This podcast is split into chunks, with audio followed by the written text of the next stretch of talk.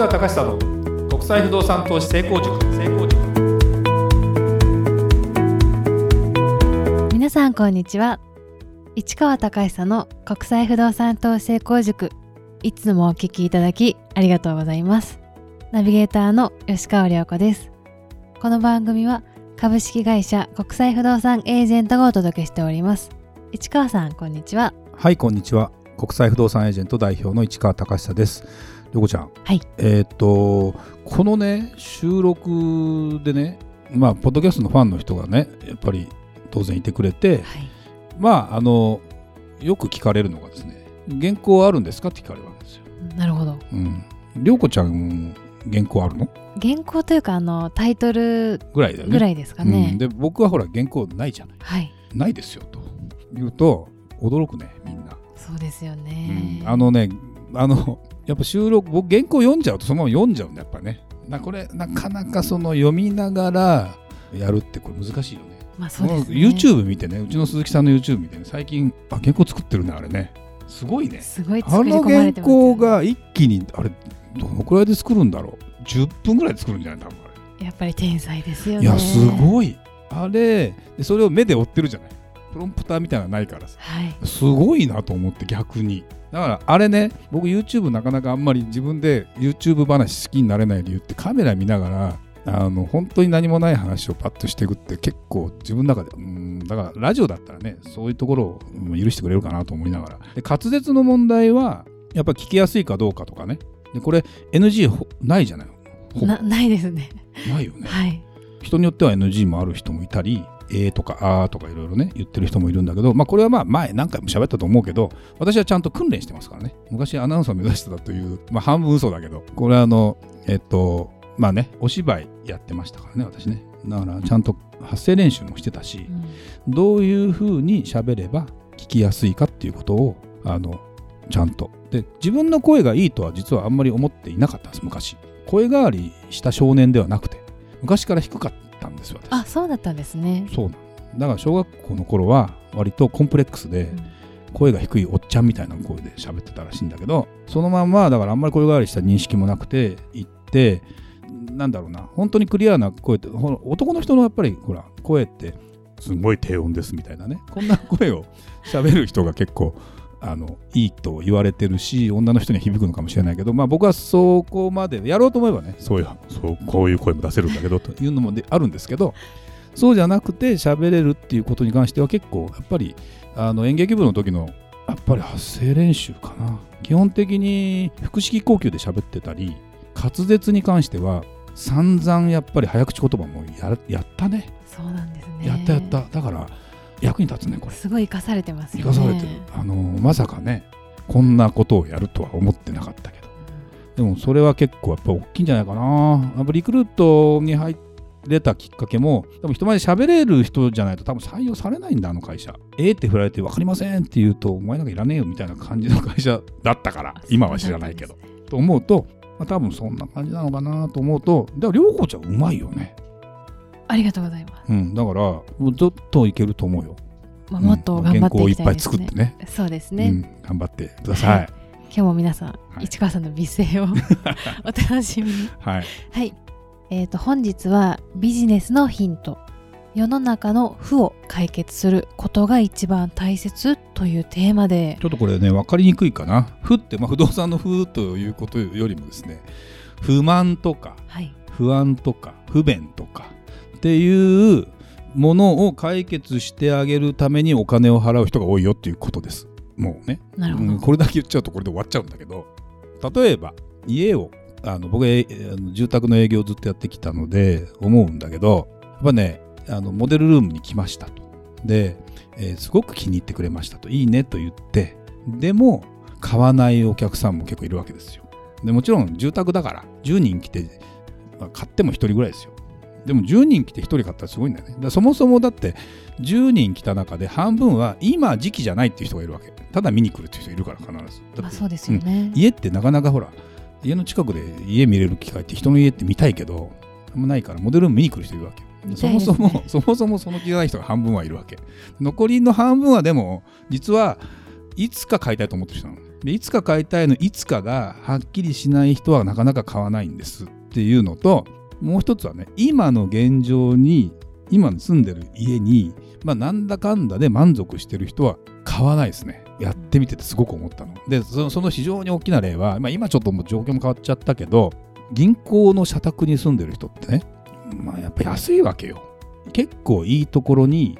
いい家賃1万円もいかないのかな。でもすでに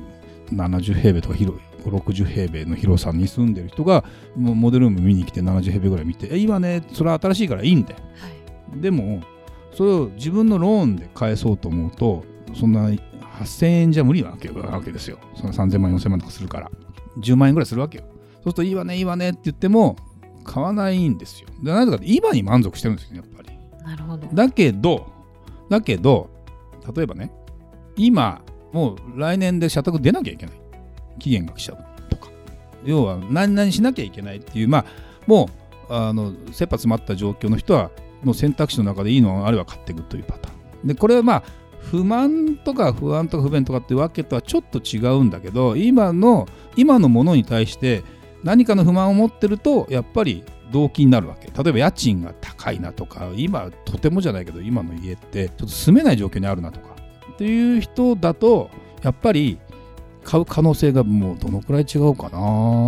？10倍ぐらい違うかな。感じで言うと。だからそれがね分かんない営業マンはね同じような接客してるわけよ。なるほど。見抜く力ってね、ないない。だから会話してないんだな俺に言わせるとね僕に言わせると。会話してないで一生懸命商品の説明してるいいそうじゃん、はい、絶対無理なわけ。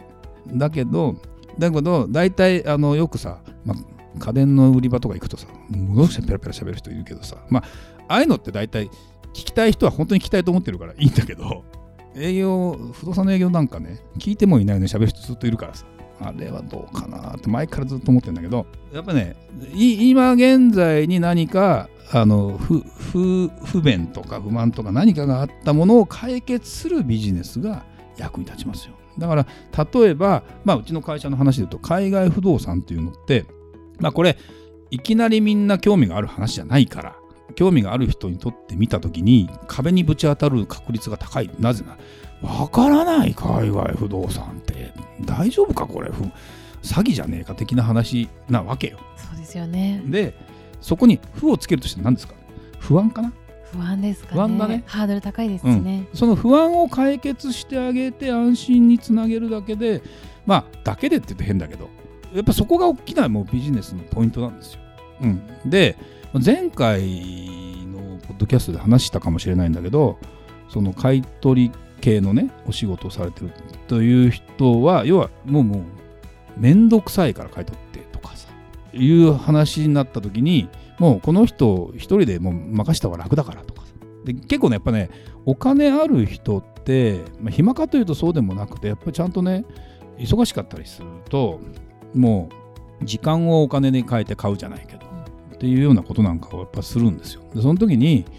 一回一回本当はほら自分で全部調べて自分でやった方がそれは余計なお金はかからないですよ。例えばさあの洗車ビジネスわかる？今ね例えば高級会社とかを買うってまあいい車買うとさ洗車機に入れたくないじゃない。はい。傷ついちゃいそうですよね、うん、実は専門家に言わせるとそうでもないらしいんだけど、はい、ちゃんとやコーティングとかしておけば大丈夫ですって言うんだけどでもさ手洗いとかしたいじゃない。でもあのもちろん戸建てに住んでて水が出るところで洗うところあれば自分でやるかもしれないけどもうそうじゃなかったりしたりあと綺麗に乗ってるけどやっぱり洗車してくれるビジネスって相当流行ってて。要はお金かけて洗車洗車してもらってて。でもそれが見事にやっぱりいろんなラインナップがあってものすごくあの流行ってたりしてるんですよ実はね。なんて思うとやっぱりそれは不便っていうかね困ったなどうしようかなって言った時にそういうサービスっていうものががあって昔はもうそういう単一的なサービス本当になかったんだけど今増えたじゃない。例えばウーバーイーツとかもそうだ、はい、食べたいけど。であの昔はさ出前って2つ以上じゃない？とダメとかさ。そうです、ね、いろいろあったじゃない、はい、今ってまあお金はかかるよ。お金はかかるけど絶対普通ないのが届くじゃない。そうですね。便利になりましたよね。なったよね。だからこれはね不便なのかというとうん自分でやればいいのかもしれないけどその人にとっては不便なんだねやっぱね。いろんな時間の使い方があったりするじゃない。その時に持ってきてもらった方が楽だしもちろん今コロナってこともあるから余計そんなこともあるからだからビジネスってねそういうところからあのちゃんと作っていきましょうよって話なんですね。でもともとこの発想はリクルートのやっぱりね営業の発想の中でやっぱり世の中の不便不満を探しなさいと。でこれ別によくあるねビジネス研修的なものに行くと必ずね講師が喋ってる話なんで別に僕がこれこれ見たことか的にあの見つけたってわけでは全然なくて普通の話なんだけど。でもねあの自分が好きに好きでビジネスをやりたいっていうことがうまくいかないケースが多いじゃない。はい、それってその相手のこと考えてないとか少なくとも相手がこれに対して何か不満を持ってないとお金に変えてくれないよとかあと自分で全部できちゃうものまでなかなかお金取れないよとか。だけど結局ねなんだちょっとした負のところを解消してあげるだけでもやっぱりお金になったりするケースは十分あるしただその時のサービスの仕方が全然やっぱりポイントなのかな。例えばさうちのさディレクターさんいるじゃない、はい、このポッドキャストのさ僕やっぱりこれもだから本当に少ないけどお金払ってあの収録の編集とかもお願いしてたりするんだけどやっぱり自分でやろうと思えばできるけどやっぱりいろんな意味で不安だったり不便だったりと思うとこのクオリティまで結構高いんだよね。そうですね、うん、あのいいもの持ってるよね、はい、マイク。そうですね、うん、これあのある人も言ってたけど、ね、やっぱこのね安い人はいい商品いいこういう機材持ってないらしいと。これを個人で安くして持ってるっていうだけで多分この人忙しいもんね今ね。だからこのあの収録の日程調整って大変だもんね今ね。大変ですね。僕らは暇なんだけどさ そうでもなくてね。だと思うとね本当にあのそういう細かいところから大きなところまでっていうようなことなんかを考えた時にビジネスの体系っていうのはまた変わってきてんじゃないかなって気は非常にするね。だってやっぱりお金を払うことで対価を稼ぐっていうかあのビジネスにしていくってことを考えた時になかなかそのよくある話として話はいいしただだったらいいけどお金は払いませんって結構境界線ってある気しない？ある気します、ね、だ例えばただでもらう分にはいいけどお金払うかって言われた瞬間にで意外とねそういうものを真剣にねやってる会社の社長さんとかいるのいるのよ。そのままこれ金にしたら絶対無理じゃん的なところをね